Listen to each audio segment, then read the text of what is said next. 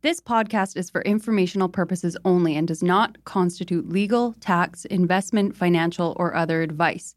It is not intended to cause or induce breach of an existing agency agreement. The goal of this podcast since day one is to provide the best information on the Vancouver real estate market at no cost to you, the listeners. To that end, we'd like to thank the following sponsors. This podcast is sponsored by Marcon, a local family owned and managed real estate development and construction company that's been around for nearly four decades. Marcon is not only committed to high quality construction, but it also is making a positive impact in the communities in which it builds, all across the lower mainland. We want to highlight two incredible Marcon projects. Elmwood, a 38 story tower located at Burquitlam's most important intersection, Como Lake Avenue and Clark Road this landmark tower will feature 335 condominiums, over 37,000 square feet of office and retail space, and almost 20,000 square feet of amenity space. Elmwood has been incredibly popular with 80% sold currently, but they still have a great selection of junior one bedroom all the way to three bedroom homes remaining. Check out marcon.ca slash elmwood for more. And Matt, we are also excited about Soenhaus, Marcon's newest community in West Coquitlam. With 165 homes ranging from junior one beds to three beds, Soenhaus offers the perfect West Coast aesthetic with a more nuanced Nordic inspired design. Register today at marcon.ca slash Soenhaus. That's S O E N H A U S. Or you can learn more at marcon.ca or follow them at Instagram at Marcon Homes. Marcon, building for life. Hello? Hello? Hello? This is the Vancouver Real Estate Podcast.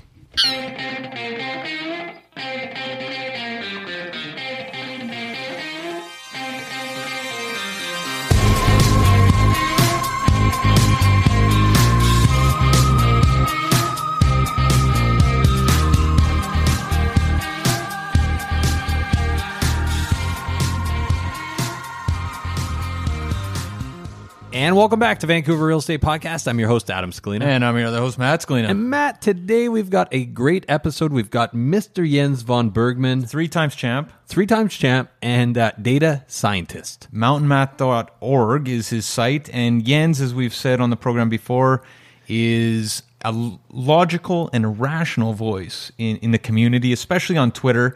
The crazy thing about Jens is the amount of time he spends kind of delving deep into the data, whether it's about zoning, uh, the history of zoning, vacancy rates, CMHC data, and he's not even. This is like an, a hobby. Yeah, exactly. He's a consultant by trade, but he actually doesn't consult on housing. He's just really, really interested. Right. And and you know, I learned in philosophy 101 that objectivity is not neutrality. But if I was if if I if I did believe that, Jens would be one of the more objective voices in our market. Yeah, you know what? And good point uh, about the philosophy about the 101. Yeah, exactly. Yeah, but uh, but one thing I will say is Jens has. I remember when Jens was getting attacked from uh, one side or the other about being a industry shill, which I thought was pretty comical. So he gets it from both sides. Which Least prob- shill like guy though, oh, possibly ever, is, right? Yeah, actually, and super friendly yeah, re- really soft spoken, soft spoken guy, really nice guy. And actually, I remember when we had him on before. The only question we've ever stumped him with was, "Where would you invest?" You could tell he'd never thought about investing in real estate in his entire yeah, life. Yeah, perhaps that, or he, or he just didn't want to sway the market. Yeah, yeah, yeah. When yeah, when Jens Jens is like uh, Warren Buffett. Yeah. he's uh, he can manipulate things when yeah, he sure. speaks. So uh, yeah, anyway, it's a great, great episode. It's a fantastic episode, Matt. And before we get to that episode, I just wanted to say uh, we are in the new podcast studio. We got kicked out of the old podcast studio. We did. Uh, my uh, my very pregnant wife is now uh, staying home some days during the week. That's right, and, and she was uh, definitely not keen on uh, on this whole podcast. No, thing. she's sick of our voices. That's that's a certainty. Yeah. But also, she was saying that uh, you know the fact that she hasn't been feeling well, that she deserves to occupy the condo. And that's a weird a weird request. We yeah. we fought back hard, and uh, now we are doing the podcast at your place. Yeah, we're in my kitchen. It seems like there's a bit of an echo here. It is above ground though, and it's sunny and nice. So, hey, Larry Beasley will be in my kitchen in a couple days. So there yeah, you go. Just for lunch, nothing to do with the podcast. But speaking of lunch, actually, you had us over for a barbecue the other night. My uh, my last night on the barbecue sauce. That's right. uh, so to speak. You're off the sauce. I'm off the sauce. I have to be drive ready at any time. I, That's right. Because you're you're Sabrina is now 32, 33 weeks. Yeah, you got to be ready. starting to show. Um, it's no, I'm just kidding. She's she's definitely showing. Yeah. uh, I'm showing as well. I've been uh, I've been answering all of her uh, food cravings with uh, me too, uh, and uh, I heard word on the street is you hit 200 pounds. okay, yeah. Remember, remember I'm- this I'm- was it was less than six months ago when we had a, a contest to be down at 173. I think. and and now I'm a uh, three pound Beyond Meat burger and a two pound lunch bag. uh, it's uh, it's gotten it's it has gotten a little bad. I you know what? Here's the thing. I. I, I'm as fit as the next guy. I love going to the gym. Sounds like that's it. that's not that's not true. None of this is true. We've been really busy. We've actually been really busy with business, but also my wife. Uh, these cravings, right? Yeah. these cravings. Yeah. Like so, like she'll be like, I want like a bag of chips, but I also want like a pickle and a bowl of ice cream. Yeah. and I'm like, okay, and then I just get those three things for myself without the pickle. And this is I mentioned this to my wife that you'd hit 200 pounds. Okay, Um, thanks for that. Yeah, thanks for It sharing. was that also a Facebook post. yeah. You're doing a sponsored. You're doing a a sponsored, social media Facebook post. Okay, yeah, all right. But she was saying that's totally normal, and it makes me think. I think that why is is actually that? totally why normal. is that normal? I I I think I, be- think I'm at like a BMI of like 30 or No, something. I think it's totally normal that you gain weight during a pregnancy, even if you're not pregnant, Oh, but you're oh. living in the house with a pregnant person because you you don't go out as much, yeah, you watch more TV. I feel like sure, yeah, yeah. you eat more. Yeah, and you you, don't eat wor- sleep. and you eat worse food, and you're Yep. stressed and everything else. So you know, don't beat yourself up too much. But man, remember those goals. We should get actually see if Jens can can create a program to follow our uh, fluctuations in weight. We just have to enter the data. Yeah, he can Yeah. write the code. Yeah. Anyways, Matt, you look bad too. But let's cut to our interview with Jens von Bergmann. Enjoy, guys.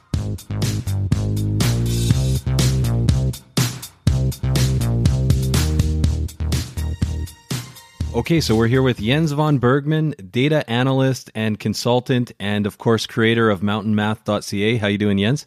I'm doing great, thanks. Yeah, thanks for taking the time today, Jens. So, Jens, can you maybe start by telling our listeners? A lot of people have heard you on the program before, and you're a fan favorite. But can you start by telling us a little bit about yourself? Um, I moved to Vancouver, what is about nine years ago now, almost nine years ago. Um, I have a PhD in mathematics, and I used to teach and do research. And um, most of the time, my wife and I were at different universities, and uh, which didn't make a lot of sense. But when we had a kid, that really didn't make any sense at all. So we kind of looked around. Um, I decided to retool. Uh, we had a good offer in, in Vancouver. Um, so we decided to move to Vancouver, and I was gonna do look for something else to do. Right.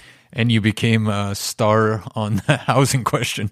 Not really. Well, I started out. I built a company that um, for daycares in Taiwan to build a product. It's like a data management type product um, to help with their operations. They have a lot of data requirements from the government and expectations to get from the parents to get data. So um, I did that, and then I got bored. Um, then I started to get interested in census data, and um, then I built Census Mapper, sort of my response to how inaccessible a lot of the census data um, in Canada is. Although it is open in theory, freely available, but it's just a pain to do anything with. And then I did more and more data work on various projects. Um, and in Vancouver, housing is just something you can't avoid if you do Have data. a pulse. Yeah. yeah, exactly. Uh, there was the the teardown thing is something that I was really interested from the beginning, and I've been on the show on this uh, before, Right, right. and um, to to talk about this. So that's something that I've been doing for quite a while.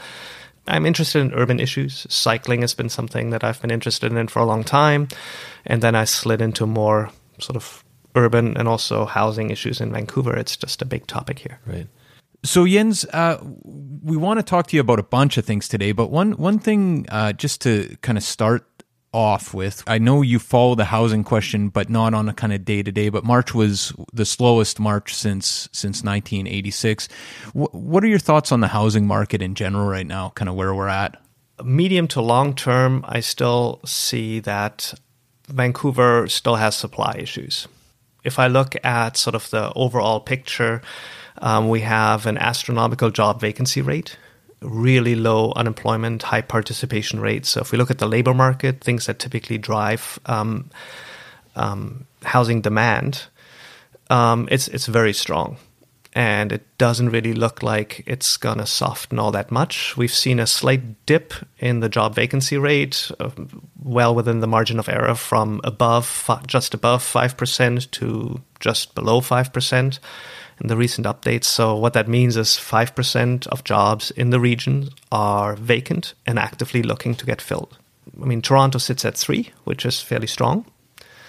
Um, so th- there's just a huge gap of um, where we just can't find people to come, and um, there are people elsewhere in Canada that would love to come and have a job, but um, they can't why can't there? Well, we can say, well, it's not affordable, but we can phrase it differently and also just say, well, there simply aren't enough places for these people to come. Of course, those two are related. Mm-hmm. Mm-hmm. So the job vacancy points to kind of uh, a strong position in Vancouver. Uh, in terms of immigration numbers, we're still seeing kind of what is it, forty thousand? Uh, or how, maybe you can speak to that. Yeah, I, I, I would have to check again what the numbers are, but we know federally the targets have been increased, so uh, we're not going to see a, a, big drop in immigration. So this is happening um, at the same time. Of course, we have now in Metro Vancouver we're in a situation where supply is in the pipeline. So we have um, a lot that's under construction that's going to complete um, in the next year or so. Um, so that might need uh, lead to some temporary softening on the supply constraints, and so in the sort of next year or two, we can definitely, you know, stuff could happen that, um, you know, prices can soften. Uh, in the longer outlook, unless we go and, and keep that pace up, I just don't see how we can deal with the supply issues that we face.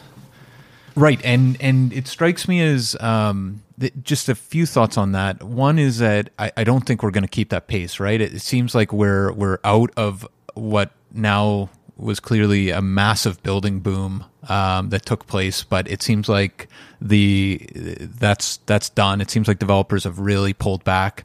Um, eh, so it doesn't seem like we'll keep pace. Interestingly enough, we had Tom Davidoff on uh, a couple weeks ago, and he was talking about.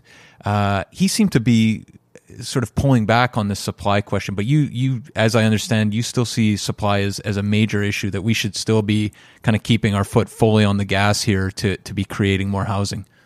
Yeah, I think so. I mean, there are other indicators we can look at. Um, we can look at overcrowding of households. We can look at um, just the sheer amount of um, young adults that live with their parents, right? So, over 100,000 adults between the age of 25 to, to 40 live with their parents in Metro Vancouver. Um, some of those by choice, and there's some cultural drivers for that. Um, so, it should probably be expected that that's higher than, say, in um, Calgary mm-hmm. those rates, but uh, not that much higher. I mean, there's definitely um, so this is an issue in Toronto too, and so those are people that um, a good portion of them would probably love to move out. Let's say forty thousand of them. Well, they would love to move out again if there was something that was affordable that they could find. Well, again, even forgetting about affordability, there simply aren't enough places to go around. Mm-hmm. Mm-hmm. Which again ties into affordability, and it also ties into the idea of why um, smaller and one bedroom units have been in such high demand in the region, right? So one bedroom rents have risen faster than two or three bedroom rents in the region, and um, it's definitely something that um, there's a huge demand for that. Right. So, so one question we we posed to Tom that I think we will pose to you as well is uh, one of our guests kind of famously said, at least in my mind, uh, that uh, you never hear about uh, a rental bubble. Right, like you can always hear, oh, the housing bubble, the housing bubble. You never hear about a rental bubble, but it does seem like rents have softened uh, at least slightly right now. What are your thoughts on kind of rents in Vancouver uh, and and kind of the future over the next one, three, five years? Right. So um, one thing, sort of a pet peeve I have is um, rents don't really care about municipal boundaries. but the policy that affects, say, rental markets does. And so that um, creates problems. So, City of Vancouver, for example, has been very aggressive in trying to get more rental built. Um, but that doesn't really do all that much if Burnaby tears down rental. Because in the end, um, what really matters it's it's a regional market. So if the city is, is, building a lot of rental, what that would do is it probably brings down the uh, it uh, brings up the vacancy rate in Surrey. Right. It's just you know the way it works because in a purpose-built rental building you're trying to fill it um, this is probably the best or the most attractive place to to do it in the city and so um, yeah um, some people will want to live in Surrey, but some people live in Surrey because they can't live in the city of Vancouver, and right. if they can, they'll move. So um, that creates a whole bunch of problems for the city. And um, so if I'm looking at um, the rental market, um, it's not completely disconnected from, of course, the ownership market. In the end, a unit is a unit. It's somewhat fungible, right? So we know in the region, um, if we build 10 condo units, three of them are going to be rented, six owner occupied, and one at any given point in time vacant in transition or maybe permanently vacant. And so all of these things help and tie together. But um, security of tenure, um, like purpose-built rental, there's a, a, place for that. So if I look in, in terms of how these things develop, it's going to be a huge benefit if we can get more of these um, throughout the region. But but it sounds to me like, if I understand correctly, the city of Vancouver can do, you know, can be very aggressive with with uh, building rental or building just in general more more homes. But unless there's kind of a, a Metro Vancouver plan, chances are the vacancy rate's always going to be very low in Vancouver, and it's actually just helping uh, affordable housing kind of further further out. Right. So I, I, think we can take two points of view on this. So um, affordability is definitely um, one important factor that really drives how people feel about housing. Um, the other part is simply um, just giving more people the opportunity to enjoy the region, to live closer to jobs, to cutting their commutes. Um, there's a reason why rents are higher in the city than there are out in Burnaby sure. or out in Surrey. Um, the reason is that um, people are willing to pay for better amenities and for proximity to jobs um, and those amenities another way to think about this, and that's another one of my pet peeves, is we tend to think of transportation and housing as separate. But I think they're not. They're really intimately tied. Wherever you live uh, makes a huge impact on transportation. People that live out in Surrey often spend about equal amounts of money on transportation than they do on housing if you count also their time right? Their time value of right. money. So if we're thinking about it this way and we apply sort of the 30% affordability um, metric, um, does that really work? Because if I live, say, in Mount Pleasant, uh, transit rich, amenity rich neighborhood, I can get to downtown or my work fairly easily. I, my transportation budget is going to be much, much smaller than when I live out, say, in Surrey. Right. In rural Surrey or in uh, even in Burnaby. Um, maybe along the SkyTrain, I can still kind of get there if I live, say, in Metrotown. But um, how do we account for that?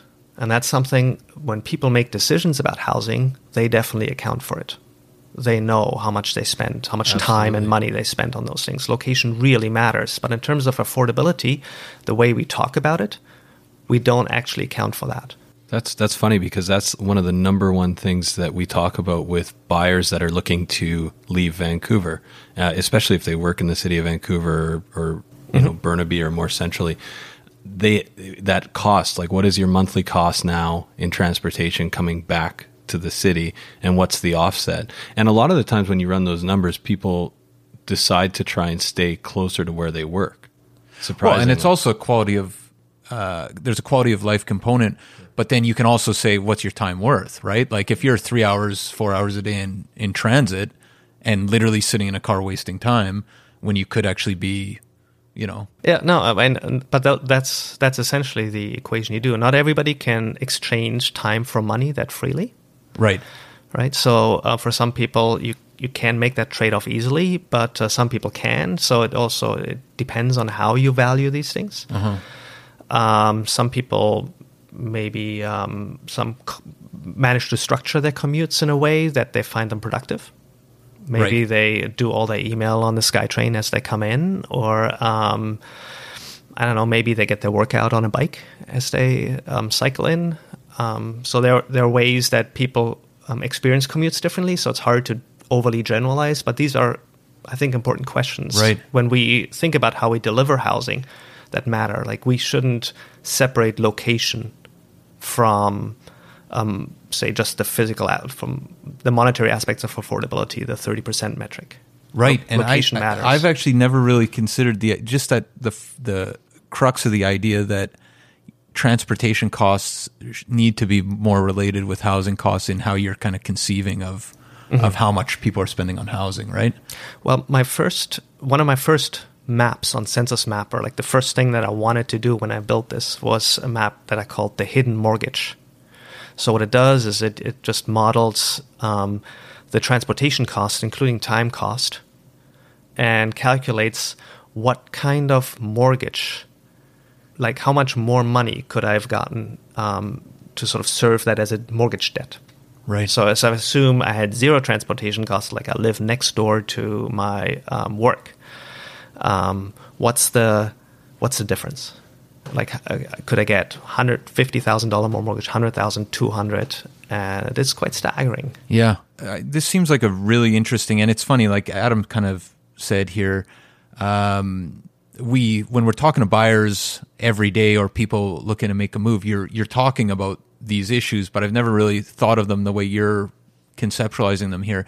Does does the federal government uh, kind of think of uh, transportation and housing as as interdependent as as you're uh, outlining it here? Not really. I don't. I've not seen metrics from CMHC or others that do this. So Right. Metro Vancouver does have the um, transportation and housing study. So they did a. Um, they have panel data. So where they survey people and survey them over time. Um, the same people follow try to follow the same people over time, and they use that um, to compute at the individual level what are their transportation costs, what are the housing costs, and relate those. They don't uh, take time into consideration Right. but um, they take direct transportation costs. So I think that's uh, one approach to try and look at that. But yeah, I think it would be nice to have metrics at sort of the country level that can help us deal with this, just like we have core housing need. Right. Right. So Jens, I, you mentioned that you did some data crunching on on foreign buyers here in Vancouver for the province at one point. Can can you just talk a little bit about your thoughts on foreign buyers? I mean, it's always a hot topic here in Vancouver. Definitely a hot topic and non non dying topic. Yeah, the one that won't go away. Although Right. the foreign buyers seem to have went away.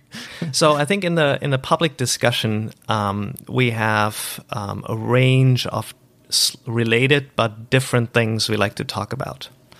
So we like to talk about foreign buyers, which is a fairly simple metric because it has a very clear definition that we all understand. It's somebody who's not a permanent resident or a, uh citizen who buys a property, say in Metro Vancouver.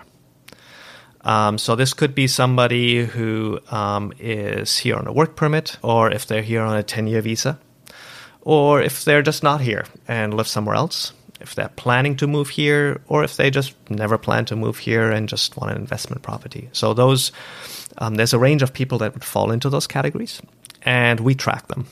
So every time there's a property transaction, you need to give your social insurance number, and if you're a PR or a um, citizen, that has a very different then that's clearly visible on your social insurance number. And if not then you have to provide your citizenship data and other information. The numbers of these people the province started looking at this maybe what um, 2006 so that's three years ago 2016. 2016 Yeah. sorry yeah, Yeah. Three years ago and um, in the beginning they started looking at this for a fairly short period of time a couple of weeks and then they looked wow that's a lot of people and we're going to put on a foreign buyers tax and that happened all really fast and that's when the foreign buyers tax came in and essentially the number of um, people in that category collapsed so it's hard to get a good estimate of how many there were before the tax was introduced uh, because there was the time period. Um, we really only have a couple of weeks from when we started collecting data, which already influences behavior sometimes to announcement of the tax. And so if we're looking at that time period, we get an estimate. What most people do is they include the whole pre-tax period, which also then that, that would overestimate that number by quite a bit because it includes the pile-on that we had for people trying to um, pull forward sales and beat that deadline Right. that happened there. So um, so that's then. And then the numbers dropped off quite a bit and we're now at what about 3% of sales are in that category roughly maybe a little less. I haven't been following along so the province regularly every month publishes these numbers. Like in my mind if i think about vancouver housing and what are the real issues um, i don't think ownership whether they reside in vancouver or not is a big is, is really the real issue. The core issue to me is how is property used like if there's a property that sits here that is used, basically it's empty year round. Um, that's, that's That's a a problem, problem, yeah. because um, that is taken away from you know everybody else who could use this, and also it's removing um, you know removing from the neighborhood in a sense. Um, so so those those aren't productive. And we have some ways to try to go after them now. The empty homes tax, we have the vacancy and speculation tax. So there is a recognition in government that this is an unproductive use of property, and uh, we should do something about it. If somebody owns a property and they rent it out, um, I don't really care that much if they happen to live abroad or in Canada. Right. So in that sense, I don't think that that's the main issue there. Um, but the key question in the end is how is it used? Is somebody living there or no? Right. Maybe switching gears uh, to the, the reason we, we had you had you down, Jens. You wrote a post that got picked up by a bunch of uh, media. Uh, It was a, it was a while back now, um, or at least uh, a month or two ago.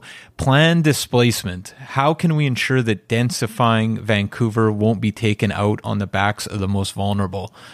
I'm just really kind of interested in in in you unpacking this idea of how uh, density can be achieved um, in Vancouver without impacting the most vulnerable. Right. So uh, maybe a bit of a backstory. So Dennis and I, at some point, were getting together, and Dennis showed me some stuff that he was kind of trying to to work on, or that he that he worked on for um, um, understanding. So um, many of us believe that Vancouver needs to densify. It's just um, really the only rational reaction or response to rising va- land values. Um, you know, when the land gets more expensive, that means it probably should be um, a higher, more dense use on it. Um, that's the only way to still um, make things more affordable. And the other one was we're a growing region, and we can think about how we want to grow. Do we want to sprawl out, or do we want to start to, you know, become or be more compact in the center and have people live closer to jobs um, and and amenities, or do we have them commute in? So, um, so Dennis was looking at the frequent transit network and saying, well, you know, as a as a baseline, really, um, ideally, we put people where they don't have to drive.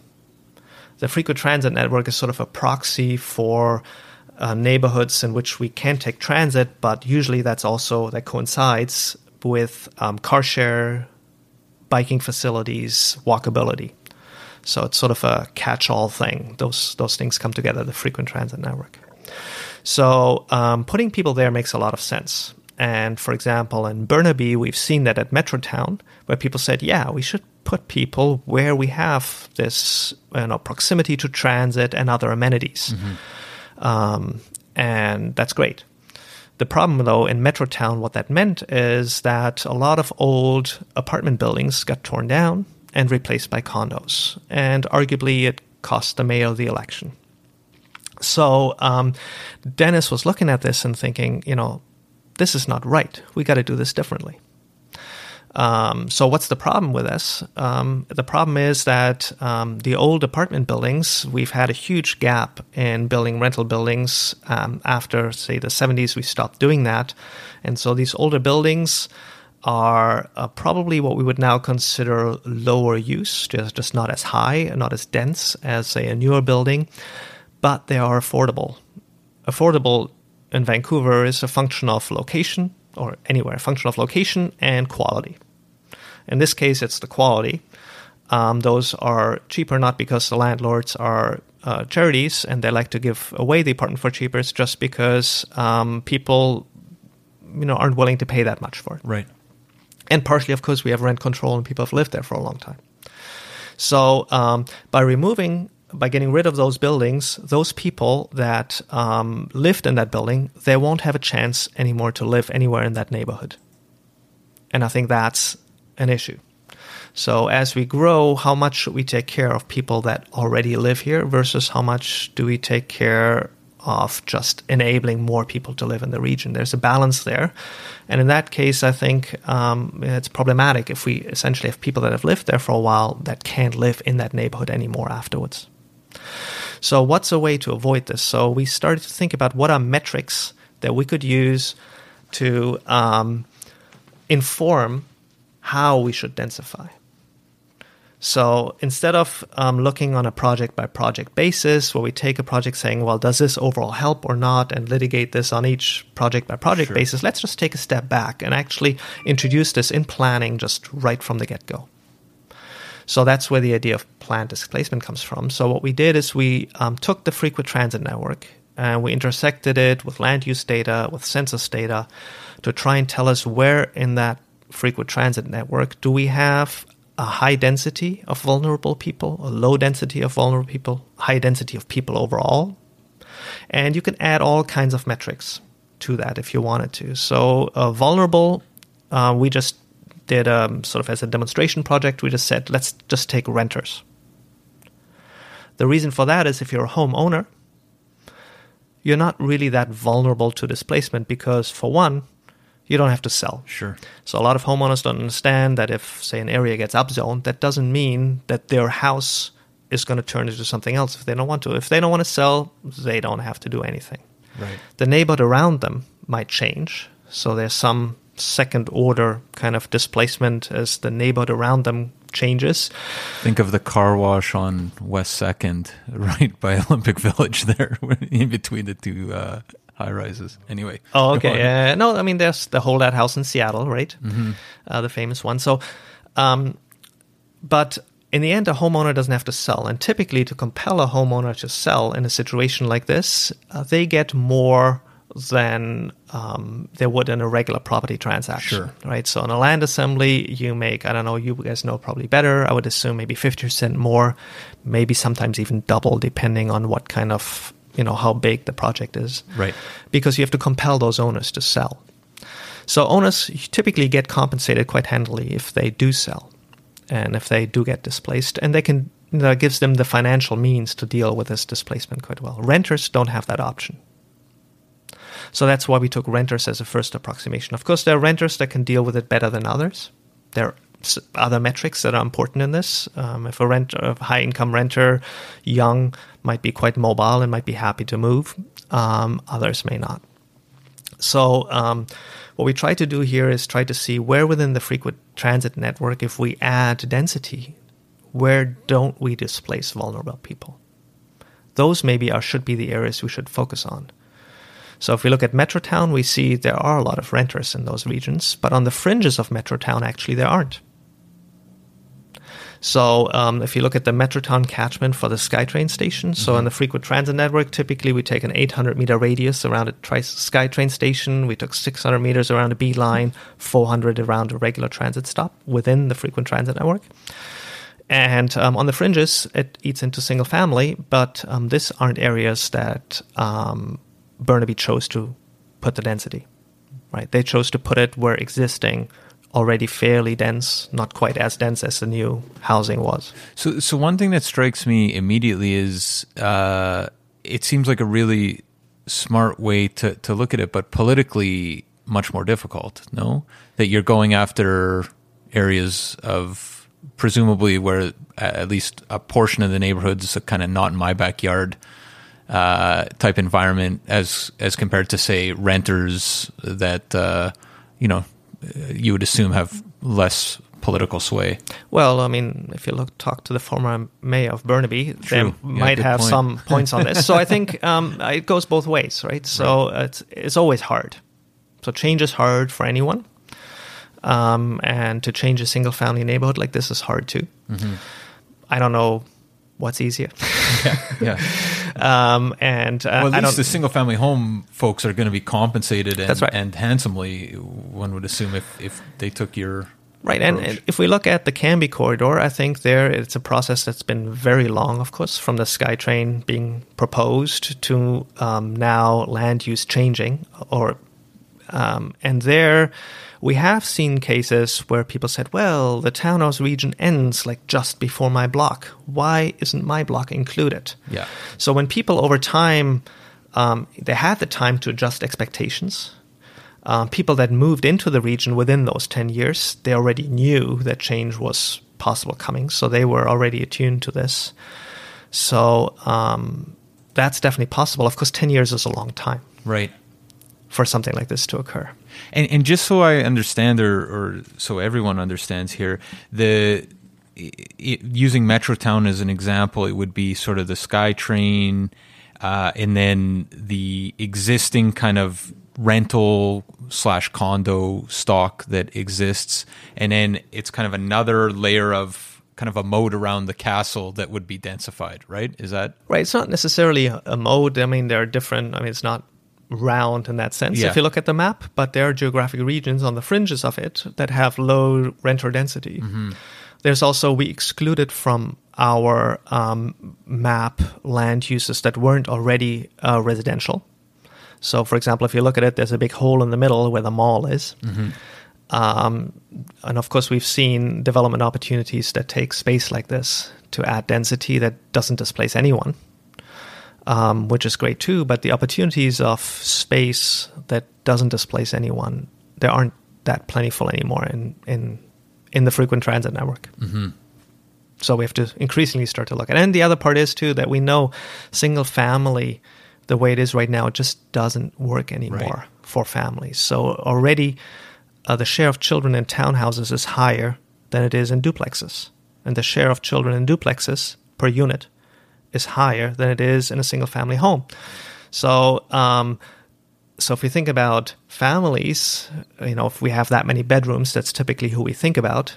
It's not working for those. It, the compromises in terms of cost, and you know, people might want to have that single family home in Burnaby or in Surrey, or the townhouse in the city of Vancouver. Right. Uh, you know, if these are the trade-offs. Is that data? Is that you're pulling that that those numbers are coming from the Metro Vancouver area? I take it. Those come from the census, and that's for city of Vancouver City that of I just said. The okay. the um, townhouses. Gotcha, So gotcha. um, those vary, of course, where in the region you are. So um, single family homes still work in some areas of uh, of the city in terms of how people use them. Right. Right. I'm often interested how is housing used. Right.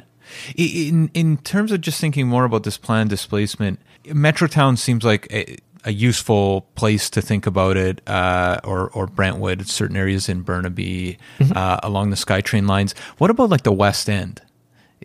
Because that that seems like it it there's it, there's no more you know there is no fringe right and and I think the West End is undergoing um, kind of a similar process of people being displaced and uh, and the renovictions and the the strata windups and all the rest where and there's there's a there's a a lot of people a lot of vulnerable people in the West End does it does this apply to areas like the West End Um, specifically, I mean, the, the, if you look at our um, maps and visuals we produced, if you use those metrics like renter, it tells you very clearly you probably shouldn't touch the West End if you think about densifying. Um, West End f- faces other issues. Um, Marpole faces some of those too. You have an aging rental stock, and you can probably still squeeze some life out of it. But um, it, um, from a perspective of operating some of those buildings, some of those lower ones on the West End, it's economically it's hard to make that work. Right? We have also all of the challenges, the way property taxes are assessed to those buildings, um, that add to those pressures, and that means we have huge redevelopment pressure. And combine that with a West End plan that came into force that maybe at the time people didn't quite anticipate of what it would do. right Um, so, so those are serious concerns. On top of that, you have probably some of the most desirable location in the region that is used by fairly old, you know, sometimes four or five story rental buildings, yeah, there's a huge incentive to either just do a deep renovation on those buildings, mm-hmm. Because if you do that, you can charge much higher rents, um, or to replace the building with something that's taller. And that leads to a lot of issues that we've seen in the city um, where towers maybe um, try to do these deep renos, where small buildings try to uh, redevelop into something taller. And again, for the people that live there, it often means that they can't continue to live in that neighborhood. Mm-hmm. It's kind of the writing on the wall. Uh, I was in a building right beside, uh, right at the corner of basically Davie and Denman, where there's the rental tower that I think Reliance Properties has purchased. And, you know, there's the protest signs in the windows and things like that. But it seems like a intractable problem there. Like, it seems like there's displacement almost I, I, it's hard to see a way around. Um, I mean, it's that situation. It also built up in many ways, right? So uh, we have a lot of factors that, um, you know, pressures that um, we put in the system that go toward making renovictions and demovictions attractive, right? So we have, I mean, rent control is one. So one thing that I call the moving penalty, which is basically if you live in a rent controlled unit what is the penalty you have to pay to move. Mm-hmm. So a lot of people aren't even they can't even afford to downsize. Say they live in a two bedroom, one of those rare two bedroom um, apartments, rental apartments, and um, they've lived there. They raised their kids. They lived there for 15 years. Say kids are out of the house now. Uh, they wouldn't mind renting something for a little cheaper um, and rent a one bedroom, something smaller, but they can't because um, because rent control now the one bedroom that they would have to move to is costs more than the yeah. two bedroom so yeah. they they won't free up that two bedroom unit for a family sometimes right. i think rental buildings probably make a deal within the building where they're saying hey i'll give you a lower rent if you move to this one bedroom and then they rent out the two bedroom at market again right and right. everybody wins right there's sort of there are ways to do this within a building sometimes, um, but it's hard. Yeah. And in the end, you know, you have one person that pays less rent in a one bedroom unit that they wanted.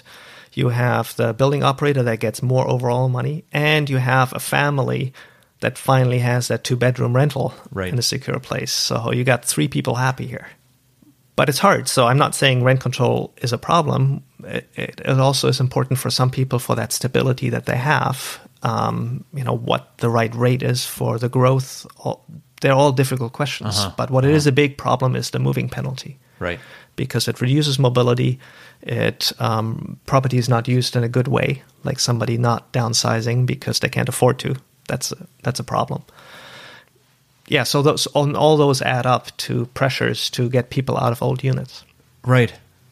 Yeah, just thinking out loud, one of the things that I've been kind of thinking about especially with the slowdown in real estate right now, is you know depending on everybody would have a different opinion on how much uh, the kind of litany of policy changes have had on the market. But it's interesting, like the demand side policy on the on the on the resale side, on the buy side, um, and on the rent controls on on the rental side. It all kind of hinders mobility in a way that I think is problematic for the larger economy, right? Like I think people right now are really scared to move in Vancouver because it's a painful process this year, whether you're selling or if you're in a in a, an apartment where, you know, um, just like you said, like it, it's it's just a real challenging thing to move. It, it, makes sense moving if you're if you're in the market. It makes sense moving up, but it it it's really hard. But it, but it's also down, right? but it's also but they've pumped but the brakes have put on the been put on the market so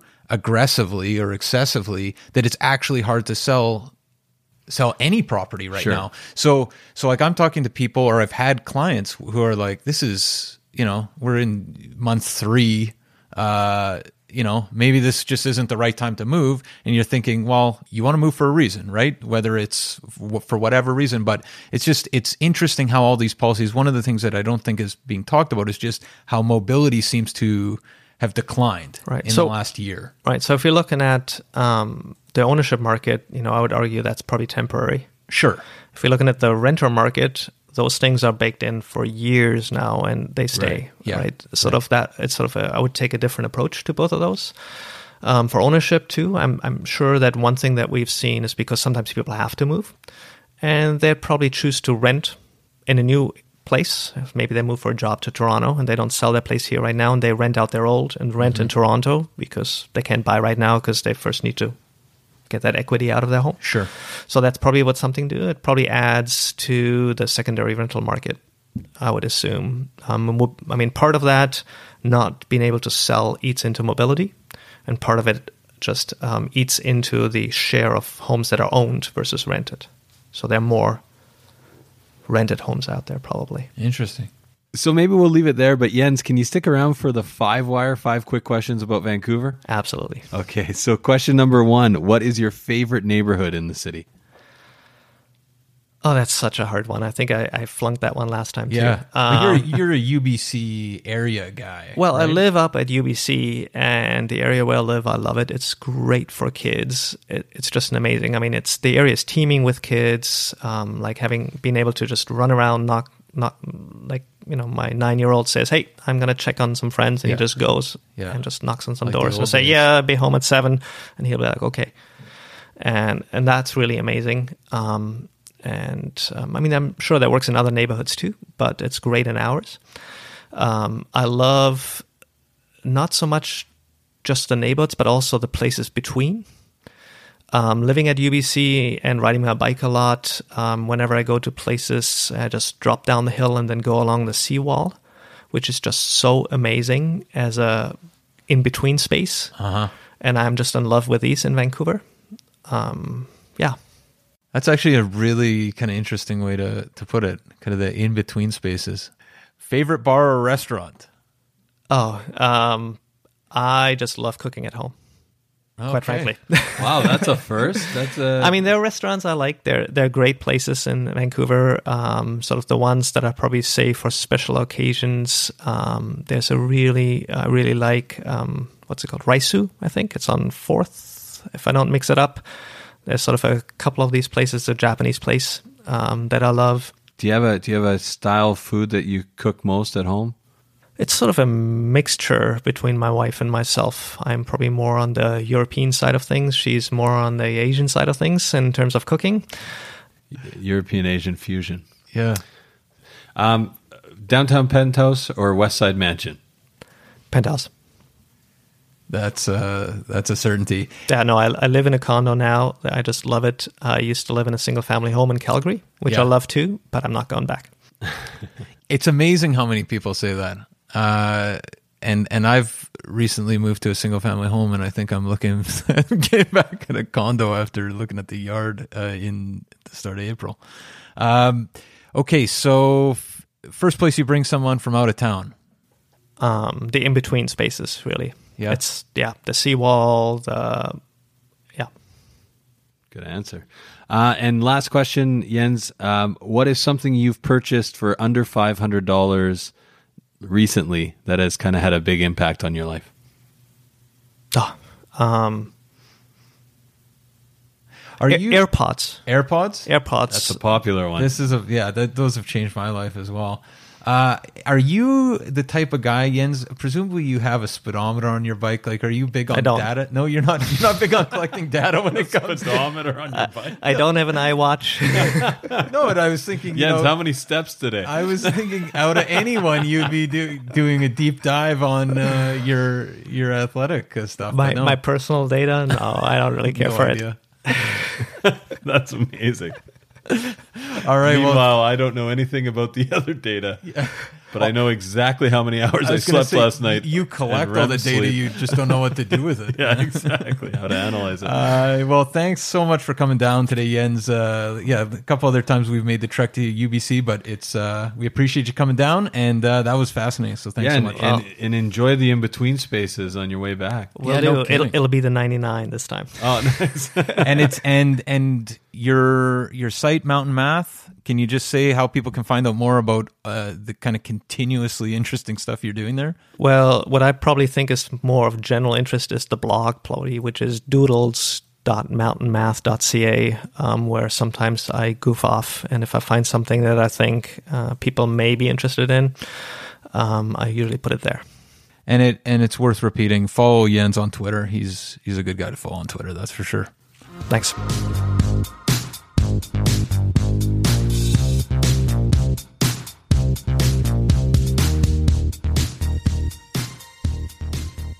So there you have it, folks. Our discussion with Jens von Bergmann, data scientist, founder of mountainmath.org, consultant, and um, extraordinarily prof- prolific, I should say, on, on Twitter. Prolific, Mac. Uh, the uh, you were trying to say prolific, but you I you, no, you I put just- an F on I, a. No, I said prolific. You said prolific? Okay. Anyways, speaking of uh, other hats that Jens von Bergmann wears, is he is almost a five timer at the Vancouver Real Estate He's Podcast. been three or four times. And, He's a and we- contender. we, always uh, are grateful for his time. That's that's one thing. But Sure. yeah, he's basically like the Alec Baldwin of the Vancouver Real Estate Podcast. He might get a jacket soon this year, potentially, if he comes back two more times. But yeah, he's definitely he is kind of our Alec Baldwin. He is- And, well, uh, you other contenders, uh, Tom Davidoff. He's Yeah. The Tom- Steve Martin of the Vancouver Real Estate Podcast. right? Dustin Woodhouse, definitely the. Um, Maybe the Tom Hanks, Dustin Woodhouse. I'd Oh say. yeah, Tom Hanks. Yeah, definitely. You're still the Billy Baldwin. Uh, that's that's undeniable. And in secret, uh, we haven't figured out what Martin Short. I'd no, you're Martin Short. Martin It's secret the Martin Short. All right, Canadian icon. Yeah, Martin Canadian Short. icon for sure. And and um, what what else do we have for today? We should say we we hit 123. No, no, two hundred. Oh, 223 reviews. That's that's I was even a, better. I was a hundred off. I can I can I can stop working for the day. That's uh that's amazing. Two hundred and twenty three reviews. We've had a solid, solid week with reviews. So we want to thank everybody who's out there listening. We appreciate you listening. We also appreciate you reviewing the show or telling a friend or family member if you find it useful. And shout out to uh, to people who have actually Insta tagged us. What do, what do you even? In, we're on Instagram. We're big on Instagram. We're huge. doing it for the gram. and uh, if you are interested in following us on Instagram, you can find us at Vancouver Real Estate Podcast. And I really appreciate the, what people are doing now is they're sharing a story of our podcast and they're tagging us in it. And it just that's the easiest way yeah. to share it with a friend. So if you're um, if you're Insta famous, get in touch. Feel free to Or even if you're not. feel free to insta share us and uh, thank you thank you thank you in advance but what else do we got for today matt What else do we got? We got VancouverRealEstatePodcast.com. That is our website where we have things like the Live Wire. That's our weekly news feed where we're sending out deals, tips and tricks. We're sending out stats before anyone else, and we're sending out sales ratios, which is not accessible unless you sign up to the Live Wire. We also got private client services. matt if you are not using pcs you are standing still while the rest of us power walk by. You get sold prices days on market. It's basically realtor level information at your fingertips. It's free. It's available to you at vancouverrealestatepodcast.com sign up for your free account today Sign up there or give me a call at any time, 778-847-2854 or matt at vancouverrealestatepodcast.com. Or you can try me at 778-866-4574 or Adam at vancouverrealestatepodcast.com. We also got that secret line. info at vancouverrealestatepodcast.com. He's actually more of a Rick Moranis than a Martin Short. Good point. Take care, guys. All right, have a good week. 2000 Faces for Radio. Subscribe today.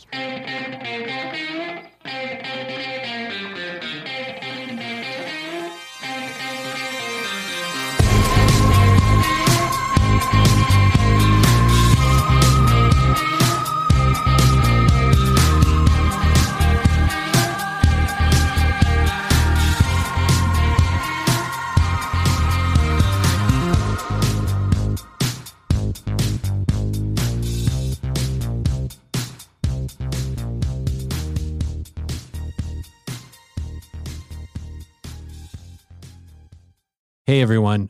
Pardon the interruption. We just want to take a quick minute to thank the following sponsors who make this show possible. We want to take a minute to tell you about Holy House, a nonprofit organization that provides community building programs and tenant support services to low income seniors, veterans, families, and vulnerable residents in the downtown east side and across the lower mainland. Melissa from our team has been volunteering at Holy House. Melissa, what's been your experience? Honestly, it's been so fulfilling just to spend a few hours a week in the community and watch how the staff really transforms these vulnerable communities from the inside out, starting with just small things, right? Playing games, drinking coffee, having some simple conversations that you wouldn't necessarily think are super fulfilling. And you come out just feeling like you've really made an impact and connected with the community. And you've been to multiple buildings, but you're playing games, drinking coffee. Yeah, you know, serving food sometimes. And you made some friends along the and way. I've made some friends along the way. It's really helped me be more present, actually, in those moments of just, you know, realizing how simple life can be to make an impact, right? Fantastic. And if you want to learn more, you can definitely check out Jenny Conkin, co-founder of Holy House, who is a past guest fan favorite on the show, or head over to holyhouse.ca where you can donate or volunteer. And they're looking for both donations and they definitely like volunteers. That's holyhouse.ca. Vancouver needs your help. Be part of the solution. We are also sponsored by Oakwyn Realty. This is our real estate brokerage, best brokerage in the city, hands down. If you are in the industry, a new agent, an aspiring agent, somebody just looking to make a change, new culture, new energy, new resources, head over to oakwyn.com slash join, type in VRP 2020. That's oakwyn.com slash join, type in VRP 2020. Not only do you get to meet Michael Morgan and the gang, the big wigs over at Oakwyn, you get a huge incentive for first going to oakwyn.com slash join, typing in VRP 2020.